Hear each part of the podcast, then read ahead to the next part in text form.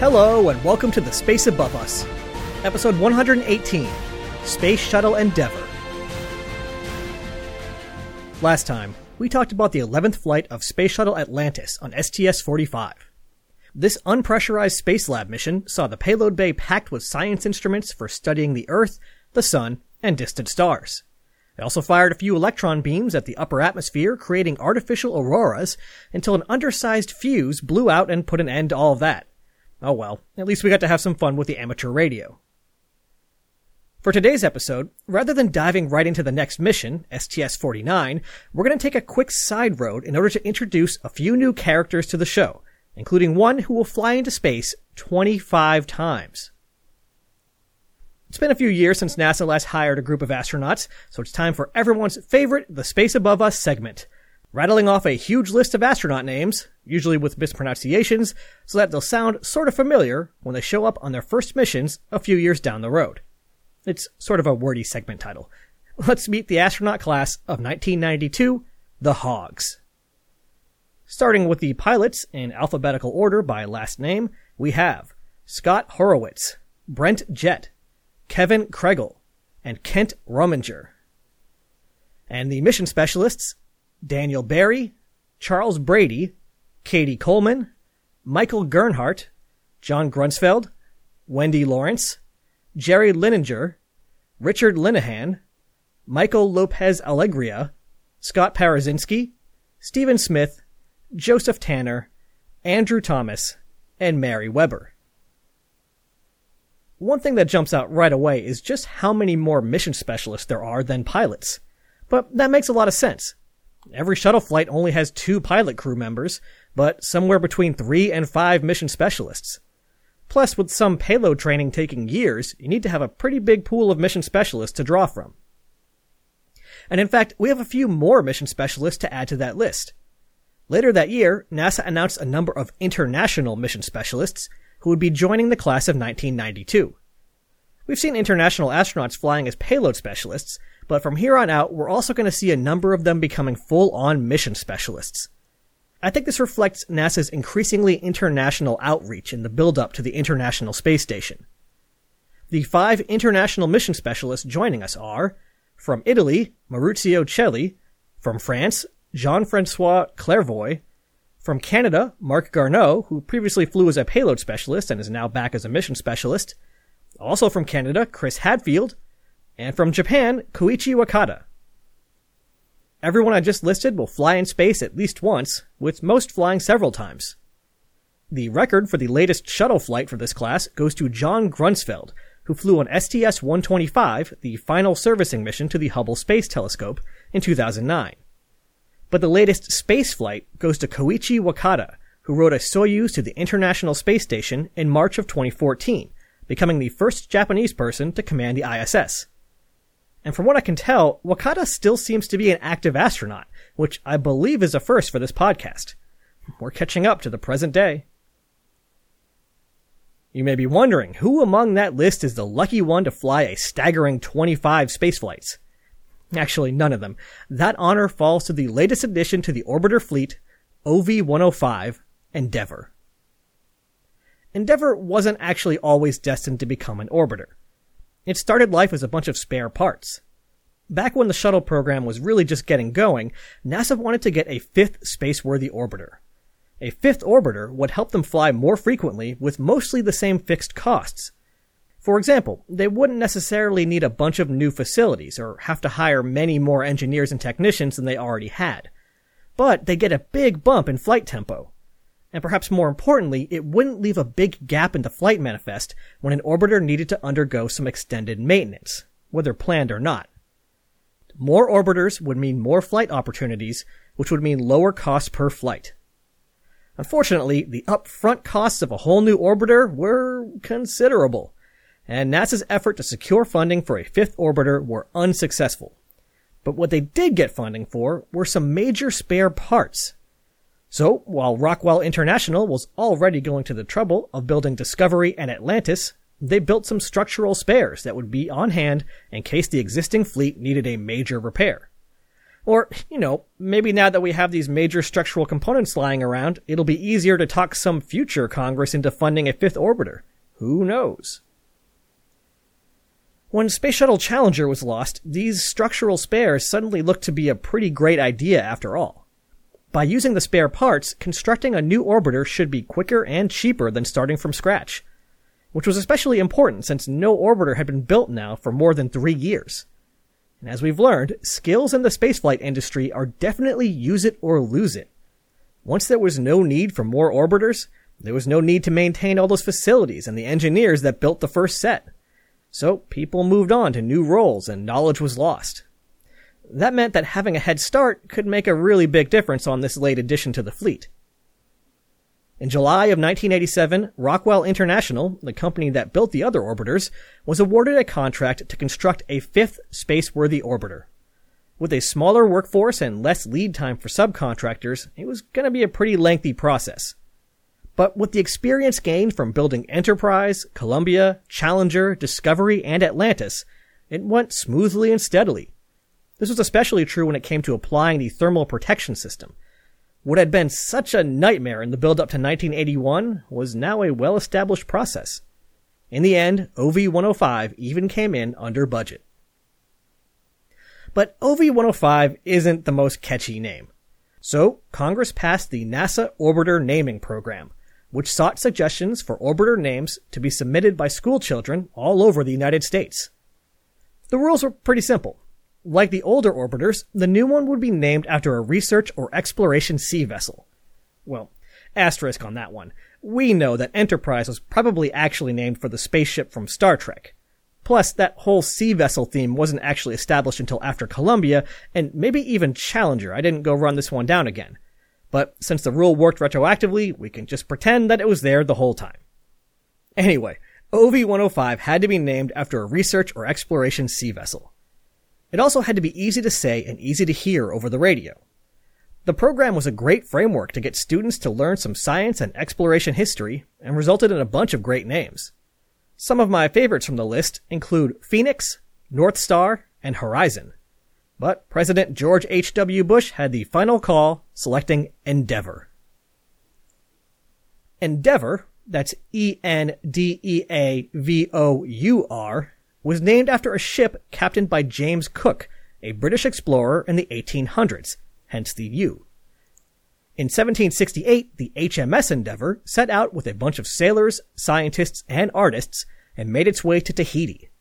When there, Cook and his men were able to observe the 1769 transit of Venus, a rare astronomical event where Venus passes in front of the sun from the point of view of the Earth.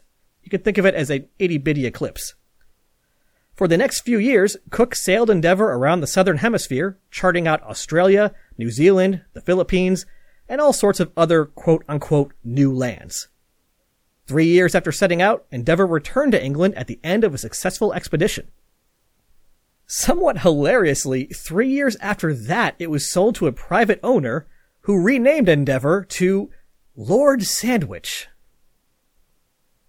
When Space Shuttle Lord Sandwich, I mean Endeavour, rolled off of the production line in April of 1991, it came with a number of improvements compared to the original fleet. But they were all things that had already been added to the existing orbiters or would be added later. While I'm sure that the shuttle engineers would love nothing more than to whip up a whole slew of improvements using the lessons learned over the past decade of spaceflight, it wasn't really a great idea. For one thing, building to the original spec meant that all the existing equipment and manufacturing processes were still good. But it also meant that the astronauts didn't have to train differently on Endeavour, learning a whole new set of procedures. It meant that the software could be written the same, the vehicle would fly the same, and it could be maintained in the same way. So, as tempting as it would be to make just a few tweaks, it was better to be restrained. Several of the improvements, which again would eventually make their way to the other orbiters, were oriented around improving landing safety. You may have noticed that we seem to be landing at Edwards a whole lot more than you were maybe expecting. The reason is that Edwards is nice and easy to land at. It's just hard, dry lake bed as far as you can see. Landing in Florida requires the shuttle commander to precisely land on a runway or discover the handling characteristics of a space shuttle plowing through a swamp. The Florida runway is huge, but it's not dry lakebed huge. But if you land at Edwards, it takes significant time and money to get the shuttle back to Florida. So there was a concerted effort to build confidence in Florida landings and make it more of the norm. With that in mind, Endeavour had improved brakes and improved nose wheel steering, so it could stop better and, if necessary, stay pointed down the center of the runway. It also included a big photogenic parachute that was deployed after touchdown. In between main gear touchdown and nose gear touchdown, the pilot crew would flip a switch in the cockpit, which popped a cover away from a compartment at the base of Endeavour's tail. Next, a mortar would fire a six foot drogue parachute, which then pulled out a nearly 40 foot wide main drag parachute. The parachute made life much easier on the brakes and reduced the shuttle's rollout by almost half a mile. If you're curious how they tested it, they just rigged the same parachute up to a modified B-52 bomber. It was important to make sure that the parachute inflated properly, as well as making sure that all the forces that would be exerted on the orbiter were well understood. The main reason I bring it up, though, is that the pilot of the B-52 was Gordon Fullerton, who we last saw commanding STS-51F. Small world. OV-105 also came with all of the plumbing and wiring required to perform extreme duration shuttle missions, almost a month long. These lengthy missions would need additional hydrogen and oxygen to run the fuel cells, as well as a better way to scrub carbon dioxide out of the crew atmosphere, along with a few other tweaks. It's sort of a minor point, but I wanted to emphasize that Endeavour was built with these wiring and plumbing hookups, but not the actual tanks. The idea was that when and if the time came to add them, it would be a far simpler process. In space, you gotta think ahead. Endeavour was ready to go by the spring of 1992 and would go on to fly 25 missions. The spacecraft will always have a special place in my heart because when it lifted off on its final mission, STS-134, in May of 2011, a future podcaster was watching from just over 12 miles away. It was the first and only time I was ever able to witness a shuttle launch in person. And oh man, did it live up to the hype. Endeavour is joining us due to the loss of Space Shuttle Challenger, but its construction wasn't the only impact of that tragic accident. In order to add a little background to what we'll be talking about in the next episode, I wanted to spend a few minutes briefly discussing the history of the commercial satellite industry and how the Challenger accident changed everything. Before the space shuttle came along, there wasn't really an established way for companies to launch satellites into space. Sure, it happened, but as I understand it, it was always sort of an ad hoc thing. My understanding of commercial spaceflight before the shuttle is a little hazy, but I believe it was as basic as companies would reach out to NASA, they'd figure something out for this particular mission, and eventually they'd fit the satellite to a launch vehicle and send it on its way. With the introduction of the shuttle, there was suddenly a whole standard process for anyone who wanted to get a payload into orbit. Not only that, everyone, be it government or company, was required to use the shuttle whenever possible. The whole point was that this would result in more flights, which would spread out the shuttle program's fixed costs and make each individual mission and payload cheaper. With a regular ride to space secured, companies could start cranking out satellites built with the shuttle in mind. If you think back, the initial slew of commercial satellites deployed by the shuttle were small spacecraft that were originally designed for expendable rockets. But soon you started to see larger ones that took advantage of the shuttle's voluminous payload bay. It was a great situation for these companies. Big payload bay, standard process for getting to space, and cheaper prices. And hey, there's even a crew on hand to help out if something unexpected happened. The situation started to get less great when the shuttle failed to meet the expected flight rate and the backlog began to grow, but still, I think it's safe to say that it was better than before. But then the Challenger accident happened, and US space policy suddenly turned on a dime. Instead of mandating that everything fly on the shuttle, now only special government payloads that needed a crew on hand, the unique capabilities of the shuttle, or were national priorities were even allowed to fly. No room for commercial satellites. This was a big problem for all the payloads that were already built or were being built with the shuttle in mind. But with the change in shuttle policy also came some changes in legislation that made it easier for rockets to be made available to industry. So new launch vehicles came on the market, some of which catered to these stranded shuttle payloads. All this brings us to March 14, 1990, when a commercial version of the Titan 34D launch vehicle lifted off from Cape Canaveral carrying Intelsat 603, a communications satellite. The Titan 34D was a pretty big rocket, so big that it was sort of overkill for a lot of payloads. This meant that it was actually able to support launching two satellites at once, which would each be kicked out of a dispenser mechanism. This particular launch only carried Intelsat 603, but the mechanisms were still there to support multiple payloads. Which is a shame, because when the second stage shut down its engine and issued the command to deploy the spacecraft, the wiring was wrong, and the command was sent to the wrong dispenser. The empty one. Intelsat was stuck. This was very bad. An empty upper stage is big and relatively lightweight, so it would be strongly affected by atmospheric drag in low Earth orbit. That atmospheric drag would pull the empty stage and the trapped Intelsat lower and lower until it eventually hit the upper atmosphere and burned up. Since the Intelsat operators hadn't bothered purchasing expensive launch insurance, this was a pretty big bummer. The only decision the satellite operators could really take was to separate from their own upper stage, which was still attached to the spent Titan stage. This was a tough call because that was the thing that would have taken them into geostationary orbit. So now all they could do was limp into low Earth orbit and call for help. So it was that this poor ComSat, which was designed to be launched on the shuttle, was forced to launch on a Titan, only to be visited by a shuttle after all. But that's a topic that will have to wait until next episode. Before I get to the outro, I figured that this shorter than usual episode is a good place to add the extra boilerplate information I like to throw in every now and then. If you'd like to reach out and correct something, ask a question, or just say hello, you can email me at jp at thespaceabove.us. I'm also on Twitter, where I'm at spaceaboveus.